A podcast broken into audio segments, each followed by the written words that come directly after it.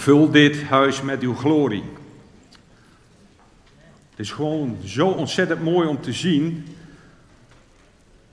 wat die liederen al doen voordat je dat woord gaat delen. Dat is onvoorstelbaar. Maar ook de getuigenis van onze broer en zus uit Iran. Geweldig. En je zult zien dat het gewoon aansluit. Het zal zo moeten zijn.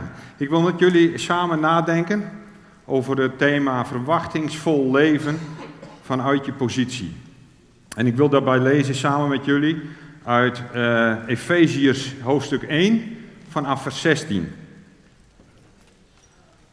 En ik wil lezen uit het, uh, de vertaling van het boek. Ik dank God zonder ophouden voor u in mijn gebed. Vraag ik de God van onze Heer Jezus Christus, de Vader die alle eer verdient, u wijsheid te geven, opdat u helder en duidelijk zult zien wie Christus is en Hem door en door zult kennen. Ik bid dat u innerlijk vol licht zult zijn, zodat u zult zien tot welke heerlijke toekomst u geroepen bent. En dan zult u weten wat een geweldige rijkdom God voor al zijn kinderen heeft klaarleggen. Ik bid dat u zult beseffen hoe ontzaglijk groot de kracht is die werkzaam is in ons die in Hem geloven. Door diezelfde kracht, grote kracht is Christus uit de, uit de dood teruggekomen om de lang, belangrijkste plaats in te nemen naast God. En nu is Hij hoog verheven boven elk gezag, elke macht, kracht en regering, boven alles waarvoor men respect heeft. Niet alleen in deze wereld, maar ook in die wereld die komt. God heeft letterlijk alles aan Christus onderworpen en hem als hoofd aangesteld over alles voor de gemeente. De gemeente is zijn lichaam waarin hij volledig tot uiting komt. Jezus Christus, die alles in de schepping vervult en volmaakt. Vorige week zat ik op het kantoor van ons bedrijf toen er een klant bij me kwam. Naast waar hij voor kwam, zag ik in zijn ogen dat daar iets was. Vorig jaar heeft hij een aantal omleidingen gehad. Afgelopen januari is hij gekatheteriseerd. En na die katheterisering is hij, heeft hij een hartinfarct gehad. Een jong en turbulent leven. Maar zei hij, Lau, ik zie het niet meer zitten. Ik kan niet meer slapen. Ik ben bang. Want als ik sterf, zei hij, dan weet ik niet waar ik zal zijn. En ik vroeg hem, ben je alles bij Jezus geweest met je verhaal? Maar hij zegt, hij zei, ik weet het niet. Ik kan niet meer, zei hij. En ik vroeg hem of we samen naar Jezus konden gaan. En aan hem, om aan hem te vertellen wat zijn nood was. Ja, zei hij. En ik vroeg om met me mee te bidden. En hij bad. En hij vertelde de Heer wat zijn nood was. En hij beleed zijn zonde. En sprak die uit. En hij dankte de Jezus Christus voor wat hij gedaan had aan het kruis. Dat hij gestorven was en weer opgestaan. Ook voor hem. En deze broeder huilde uit. Zeer intens.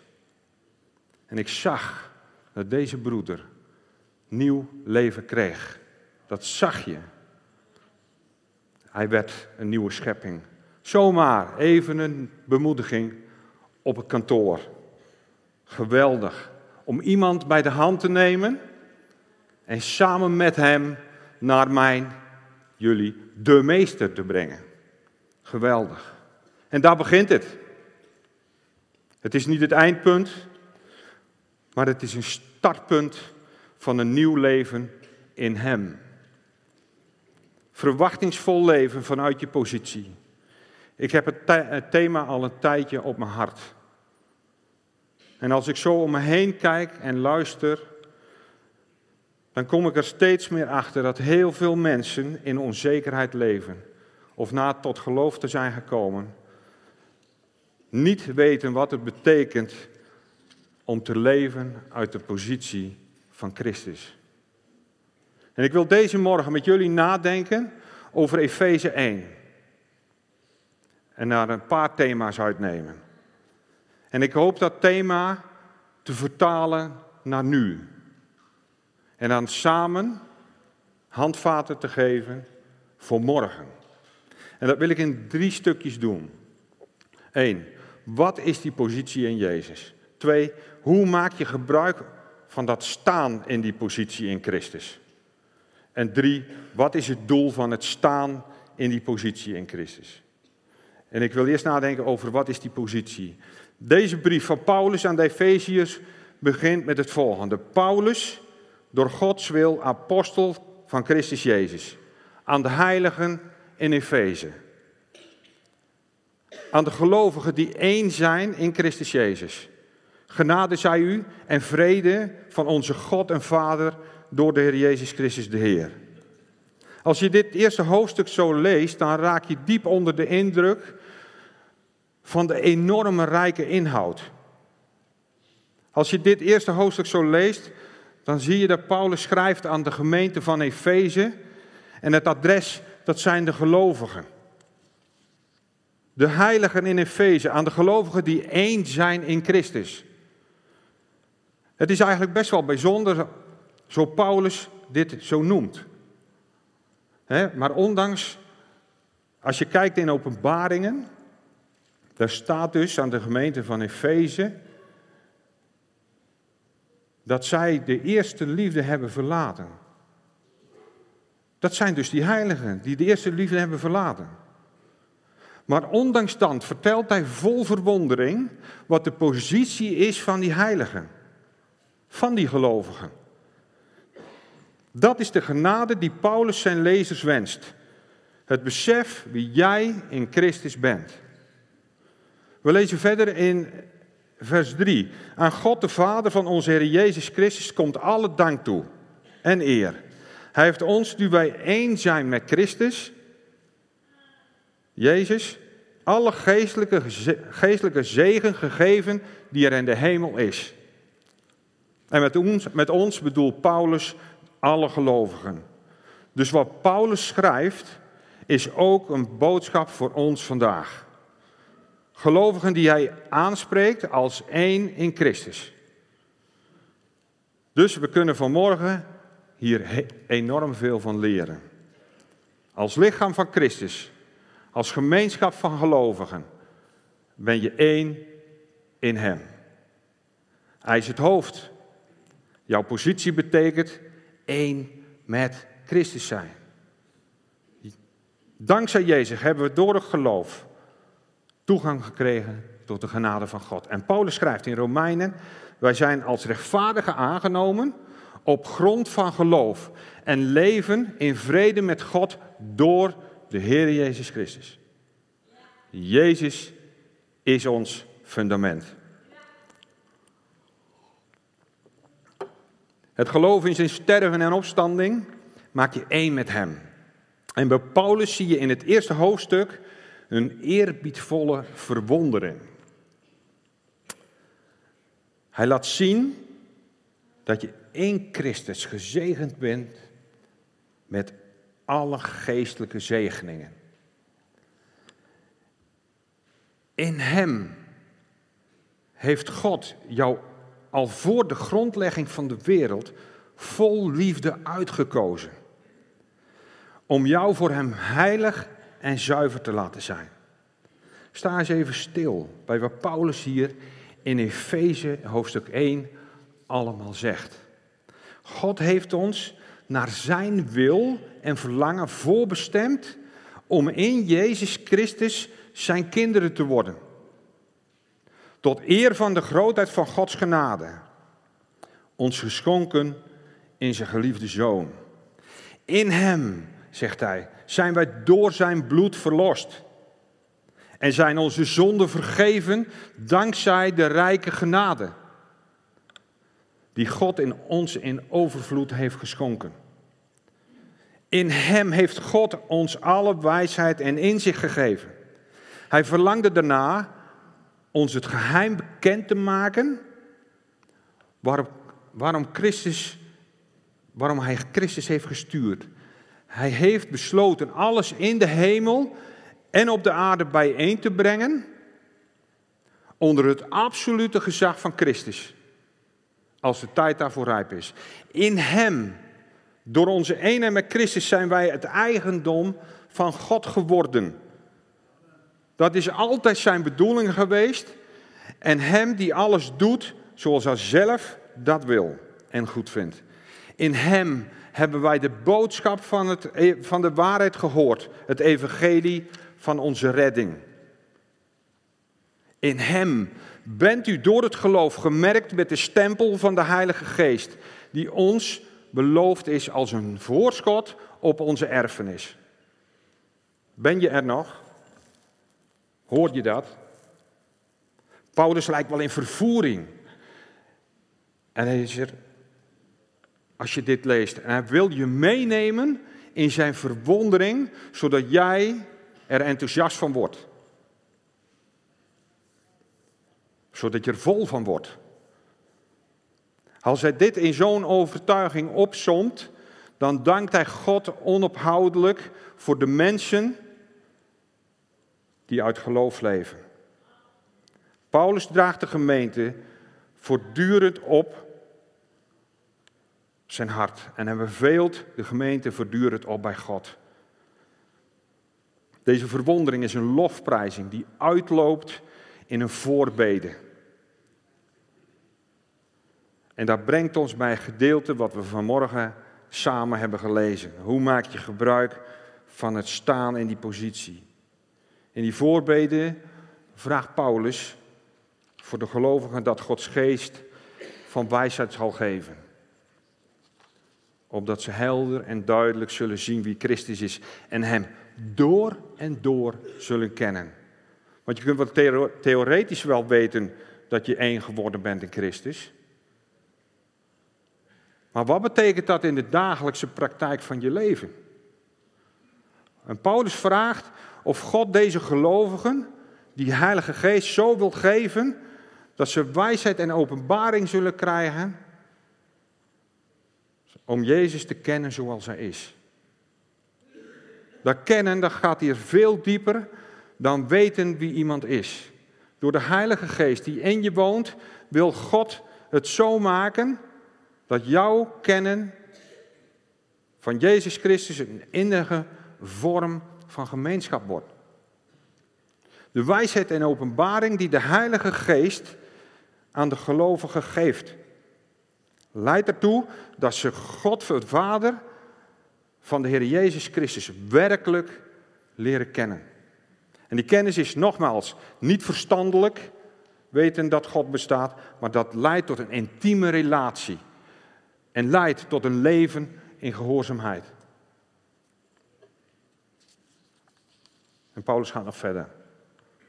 Ik bid u dat u innerlijk vol licht zult zijn, zodat u zult zien tot welke heerlijke toekomst u geroepen bent. En dan zult u weten wat een geweldige rijkdom God voor u, al zijn kinderen, heeft klaarliggen. En dan moet ik denken aan verlichte ogen van een verstand. Maar ook dat de Heilige Geest de ogen van je hart verlicht. Bij die verlichte ogen gaat het om inzicht, om te kunnen doorzien van dingen. Het geeft doordenken en overwegen aan. We hebben dit inzicht nodig om te zien tot welke heerlijke toekomst we geroepen zijn. En welke rijkdom God voor ons heeft klaarleggen. Deze rijkdom, rijkdom heeft onder andere te maken met wat Hij in de toekomst heeft klaarleggen. Maar ook de Heilige Geest als onderpand van onze erfenis. Een erfenis als voorschot voor wat we krijgen. Leef je in die verwachting? Is die eerste liefde nog brandend? Je kunt zomaar afgeleid worden in deze wereld waar je in, leeft. Die is niet zo anders als die wereld waar Paulus zich in verkeerde. Efeze was een handelsstad waar men terecht kon bij alle soorten religies. Mensen geloofden en hadden, een bijgeloof en hadden een waanzinnig bijgeloof. Mensen geloofden dat er een tussenpersoon tussen jou en God in moest zijn, bijvoorbeeld een engel. Mensen geloofden dat geesten invloed konden uitoefenen op de welstand waarin je leefde. Astrologie, astrologie was een religie die veel voorkwam. Mensen die zich bezighielden met sterren en planeten. Denk bijvoorbeeld aan, het, aan, de, aan de sterren, dat mensen zich bezighouden met wat sterrenbeelden voor hun betekenen. Griekse godsdiensten, heidense rituelen en seksueel wangedrag. Gnostische invloeden kwamen de gemeente van Christus binnen. Dat je God in jezelf leert ontdekken. Je had het judaïsme, die je probeerde je onder de wet te krijgen door een evangelie plus. En je had het christendom. Dit was, de, dit was het waar die Efeziërs uitkwamen. En kijk nou eens om je heen naar vandaag. Om ons heen zien we een wereld die piept en kreunt en kraakt op zijn fundamenten. Op religieus kerkelijk niveau is er van alles aan de hand. Gnostische invloeden, gebedstechnieken die voorbij gaan aan het woord van God en die verder gaan als wat het woord van God je aanreikt. Het welvaartsevangelie, heidense rituelen, seksueel wangedrag, alles moet kunnen. Je wordt vandaag de dag volgepropt met ideeën zoals klimaatverandering. Dat jij de aarde moet redden. Wat je moet eten of vooral wat je niet moet eten. Je moet overal wat van vinden. Je social media die moet sky high zijn. Je, dag, je dagelijks leven staat onder zware druk. En je kunt zo nog wel even doorgaan. Onze agenda's staan vandaag de dag boordevol. We zijn vandaag druk met van alles en nog wat wat belangrijk blijkt te zijn. Een multitasker als jij moet minstens tien ballen in de lucht kunnen houden. En je bent nog christen ook.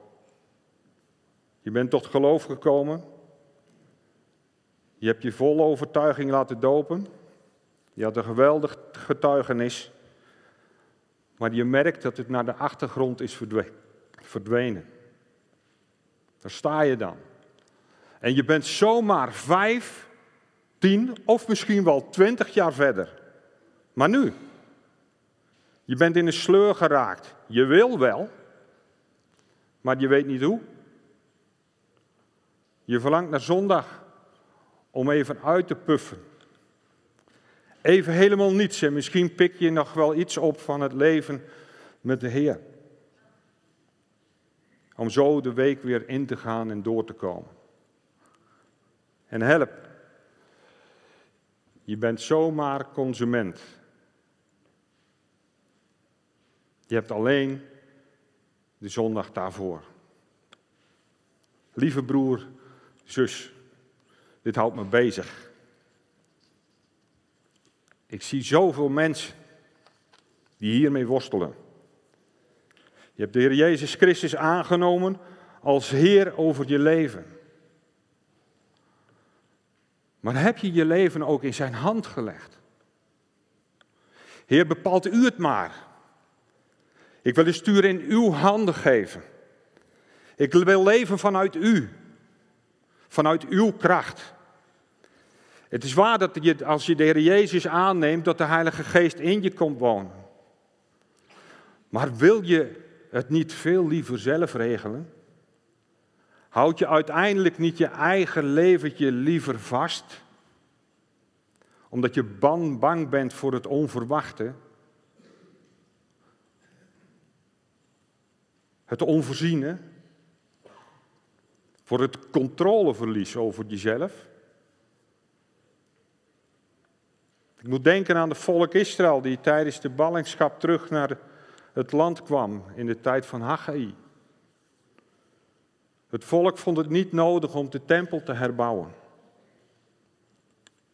Ze waren druk met hun eigen dingen. En de Heer was tot het diepst geraakt, omdat het huis nog een puinhoop was. Het volk zelf woonde wel in luxe huizen en dacht alleen aan zichzelf. Maar zijn huis was een ruïne, een puinhoop. En de Heer zei: Kijk eens naar het resultaat. Je zaait veel, maar je oogst weinig. Je eet en drinkt wel, maar het is nooit genoeg. Je, je hebt wel kleding, maar niet genoeg om je warm te houden. Je loon is in een handomdraait verdwenen. Dat lijkt wel of je gaten in je zakken hebt. Denk eens na, ga eens na wat de gevolgen zijn geweest. Haal materiaal en herbouw de tempel, zei God tegen het volk via Haggai. Het volk was bezig met zichzelf en raakte in een sleur. Als je dat stuk van Haggai zo bekijkt, dan zie je de teleurstelling bij God. De ernst, de verontwaardiging. En dit gaat dan over het Joodse volk tijdens de ballingschap. Maar ik zie wel een gelijkenis. We hebben wel geen tempel in de zin van zoals in de dagen van Haggai. Maar deze gebeurtenis is wel veelzeggend. Is het niet zo toen wij tot geloof kwamen dat wij de tempel van de Heilige Geest zijn? En is die, is die tempel van de Heilige Geest dan niet in verval geraakt? En maak dan de vergelijking eens. Als je zaait om in dat beeld te blijven, ervaar je dan niet weinig oogst? Je eet en drinkt wel, maar het is nooit genoeg. Lieve broer en zus, sta eens even stil vanmorgen. Even een moment. En lees nog eens even in vers 19 en 20 een boodschap ook voor jou. Ik bid dat u zult beseffen hoe ontzaglijk grote kracht is die werkzaam is in ons die in Hem geloven. Door diezelfde grote kracht is Christus uit de dood teruggekomen om de belangrijkste plaats naast God in te nemen. Leven vanuit zijn kracht heeft alles te maken met de opstanding van Jezus. Hij ging de dood in en stond op. Hij nam de zonde op zich, stierf aan het kruis en stond op in de kracht van de Heilige Geest. En dat zegt zoveel als, Jezus werd gekruist, jij werd gekruist. Jezus stond op uit de dood, jij stond op uit de dood. Maar ook straks in de toekomst, als Hij ons komt halen. Door de opstandingskracht van Jezus woont Hij in ons. Door de kracht van de Heilige Geest. En de plaats van Jezus is onze plaats. Hoort je dat?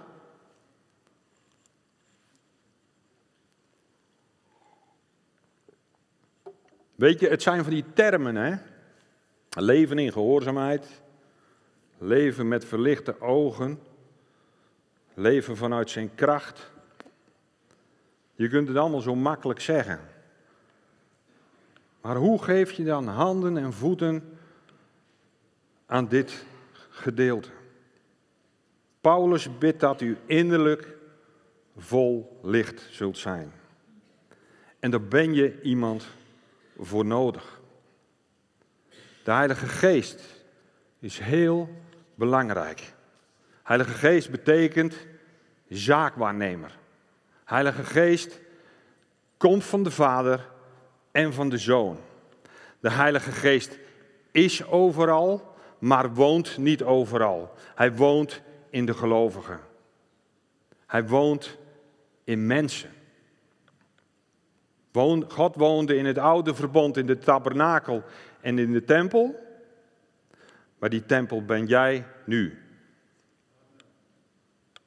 Als Paulus nu vraagt, aan de God van onze Heer Jezus Christus, de Vader die alle eer verdient, u een geest van wijsheid te geven, opdat u helder en duidelijk zult zien wie Christus is en Hem door en door zult kennen. Dan ben je meer nodig dan de basis. Over de Heilige Geest zegt Jezus, Hij zal mij verheerlijken. Hij zal het uit het mijne nemen en het u verkondigen. Hij, de geest van God richt je blik op Jezus. En als je tot geloof komt, dan komt de Heilige Geest in je wonen. Dat is geweldig en heel intiem. Een verandering van dood naar leven. Maar daar zijn we vandaag de dag heel veel mensen waar als je aan vraagt, hoe weet je dat de Heilige Geest in je woont? Zeggen, ja, dat staat in de Bijbel. Dat klopt. Daar hebben ze gelijk in. Maar het is dan wel heel sumier. Dan kun je je leven lang mee doen. Maar God heeft een veel hoger plan met je leven. Wat is het doel van het staan in die positie in Christus? Je komt niet tot zijn doel met je leven als je niet door de geest vervuld bent. Je bent de vervulling met de Heilige Geest nodig. Dat is diezelfde geest die je kreeg toen je tot geloof kwam. Maar een vervulling is niet eenmalig, maar voortdurend de bedoeling.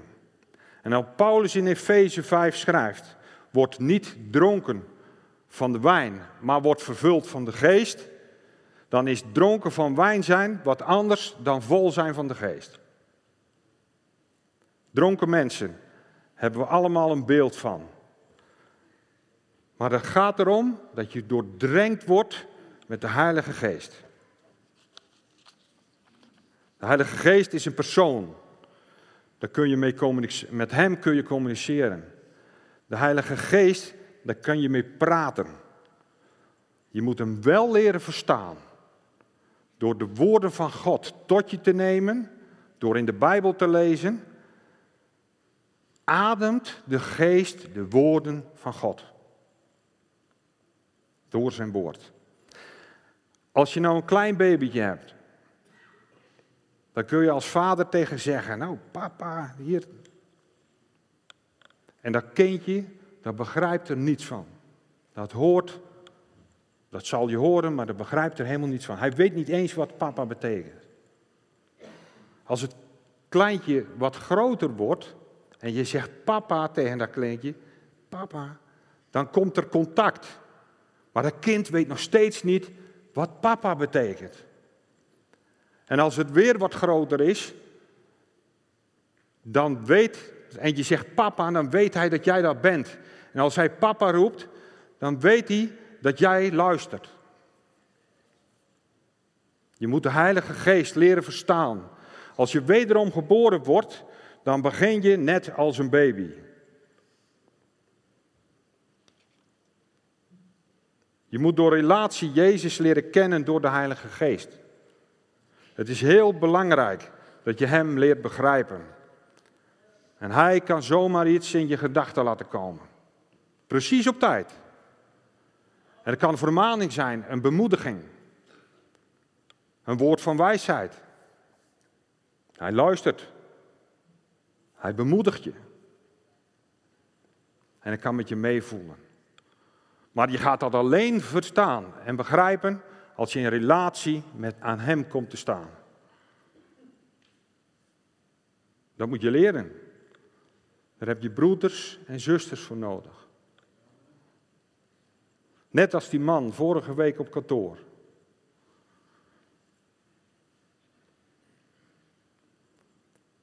Hij heeft mensen om zich heen nodig om te vertellen over het leven met Jezus. Maar ook dat broeders en zusters voor hem bidden als hij het moeilijk heeft. Of dat hij voor moeilijke keuzes staat. Anders bestaat de kans dat hij het zicht op Jezus kwijtraakt en in onzekerheid gaat leven. Leven als een christen betekent leven in overgave. En dat is geen verlies, maar dat is winst. Hoeveel ruimte krijgt de Heilige Geest om je te leiden? Zodat je gevormd wordt door het schitterende beeld van Jezus. Wanneer gaan mensen iets aan je merken?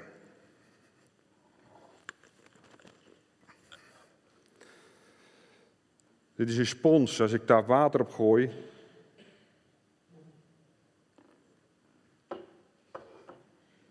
dan drinkt dat in die spons. En als ik er dan in knijp, dan komt er in dit geval wel, maar geen water uit. Als je tot geloof komt, dan komt de Heilige Geest in je wonen. Er zit water in die spons, maar het komt er niet uit. Als ik die spons in het water druk, dan heb ik er niets aan te doen. En dan stroomt het water eruit.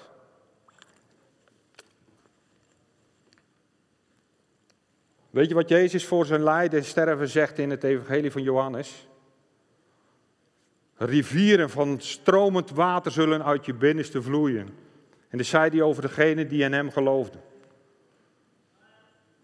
En hiermee doelde hij op de geest die in hem geloofde zouden krijgen in die situatie. Als je vol bent van de geest, dan kan het niet anders dan dat het eruit komt. Dan stroomt het eruit. Dan ga je getuigen, dat houd je niet binnen. Dan bruist het eruit. Je wilt het dan wel van de daken schreeuwen. Ken je dat? Dan heb je een verlangen om meer in de Bijbel te lezen, om meer te richten op Jezus en om Hem nog meer te leren kennen. Strek je uit naar die vervulling met de Heilige Geest. En dan zul je merken dat niet jij, maar Hij het in jou bewerkt. Zodat je een verlangen krijgt om te getuigen. Zodat je een verlangen krijgt om in zijn woord te lezen. Dat groeit. Het is belangrijk dat je jezelf gaat zien zoals God je ziet. Je bent door zijn genade, door het offer van de Heer Jezus Christus, door zijn opstanding, zijn kind, die door de geest geleid wil worden. Als je vol bent van Hem, dan wil je niet meer jezelf volgen, maar Jezus. Je krijgt een verlangen om Hem te volgen. Mijn oprechte vraag deze morgen is: ken je jouw positie? In Christus, door God aanvaard, door Hem gekend, door Hem geliefd. Komt dit ten volle binnen door de werking van de Heilige Geest? Of zijn er obstakels? Als je bij bijvoorbeeld in zonde leeft, dan kan het zicht op Christus het leven vertroebelen. Ik las een voorbeeld van Corrie ten Boom. Als je je glas op de kop houdt en je schenkt er water overheen, dan komt dat glas niet tot zijn doel. Je bent op jezelf gericht. Want een doel van een glas is dat je hem vult. Als je op jezelf gericht bent, komt er geen water in of uit. Als je voor 50% op God gericht bent en 50% op jezelf gericht bent, dan komt er geen water in dat glas. En dat glas, dat komt niet tot zijn doel. Als je 90% gericht bent op de Heer, dan zal er water aan één kant van het glas uitkomen. En het zal niet ten volle zijn waar het glas voor bedoeld is. Als je het glas recht ophoudt en je gooit er stenen in, dan gaat er maar heel weinig water in. En daar is dat glas niet voor bedoeld. En dat kan zijn dat je belemmeringen of dat je zonde in je leven hebt. Maar de bedoeling van dit glas is dat je het vult en dat het overloopt en dan loopt het over de rand. En dan de vuiligheid kan er niet in komen, want dan loopt, blijft water uitlopen.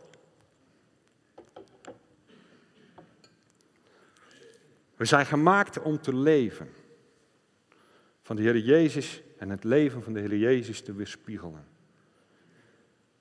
Ik ga besluiten met vers 23. De gemeente is het lichaam, is zijn lichaam waarin hij volledig tot uiting komt.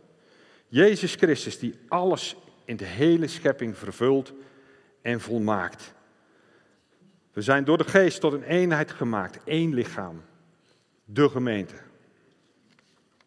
Hoofd en lichaam horen aan elkaar. We zijn één lichaam, aan Hem, Jezus, verbonden. En mag ik het zo vertalen vanmorgen? Jezus is niet compleet zonder ons. Jezus is niet compleet zonder ons. Hoofd en lichaam.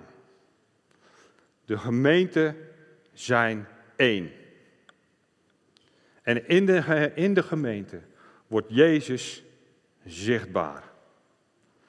Het menselijk lichaam bestaat uit heel veel ledematen, allemaal verschillende functies, die elkaar aanvullen. Het oog heeft de functie van het zien. De mond heeft de functie van het spreken. De, het oor heeft de functie van het oren. De nier heeft een functie in het lichaam. De lever heeft een functie in het lichaam. Wil het lichaam goed kunnen functioneren, dan moeten alle ledematen hun functie uitoefenen. Zo is het ook in de gemeente van Christus. In het geestelijke lichaam. De ledematen, dat zijn de gelovigen. Christus is het hoofd. Wij zijn het lichaam. De ledematen, de gelovigen. En het lichaam leidt hij door de Heilige Geest. En individueel moeten we allemaal, zoals we hier zitten, beseffen hoe ontzaglijk groot de, de kracht is die werkzaam is in ons, die in de Heer Jezus geloven. De kracht die zich openbaart in zwakheid, in onze overgave. Een kracht die tot doel heeft dat Christus zichtbaar wordt. Lieve mensen, dat is het doel. Dat we Hem zichtbaar maken. Christus zichtbaar maken. Omdat alles volgens Efeze 1 vers 10 in de hemel en op de aarde onder het absolute gezag van Christus gebracht zal worden als de tijd rijp is.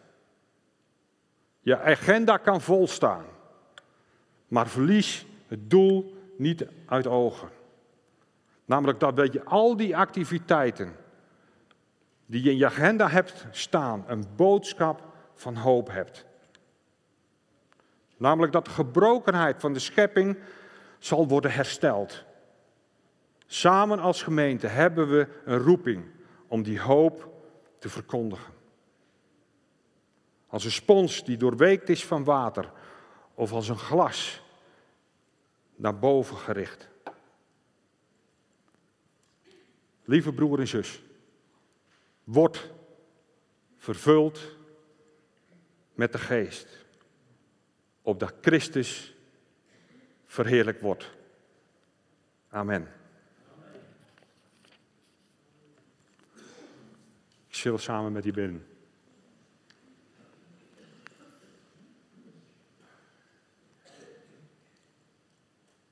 Vader, dank u wel voor wie u bent. Heer Jezus, dank u wel dat we mogen zien wie we in u zijn. Heilige Geest, dank u wel voor dat u ons blik richt op Jezus. Heer, en misschien zijn er onder ons die dit, die dit punt vanochtend als een, uh, als een moeilijk punt hebben, hebben gezien of zien. En dan wil ik bidden, Heer, wilt u met uw Heilige Geest deze broer en zus aanraken, zodat u tot uw doel komt. Dank u wel, Heer Jezus, dat u het niet uit de hand loopt. Dank u wel dat we in u meer dan overwinnaar mogen zijn. Heer, we prijzen uw naam. Dank u wel, Heer, voor uw woorden. En dank u wel dat u van ons houdt. Dank u wel dat we mogen vervuld worden met uw geest. We prijzen u, Heer Jezus, in Jezus' naam. Amen.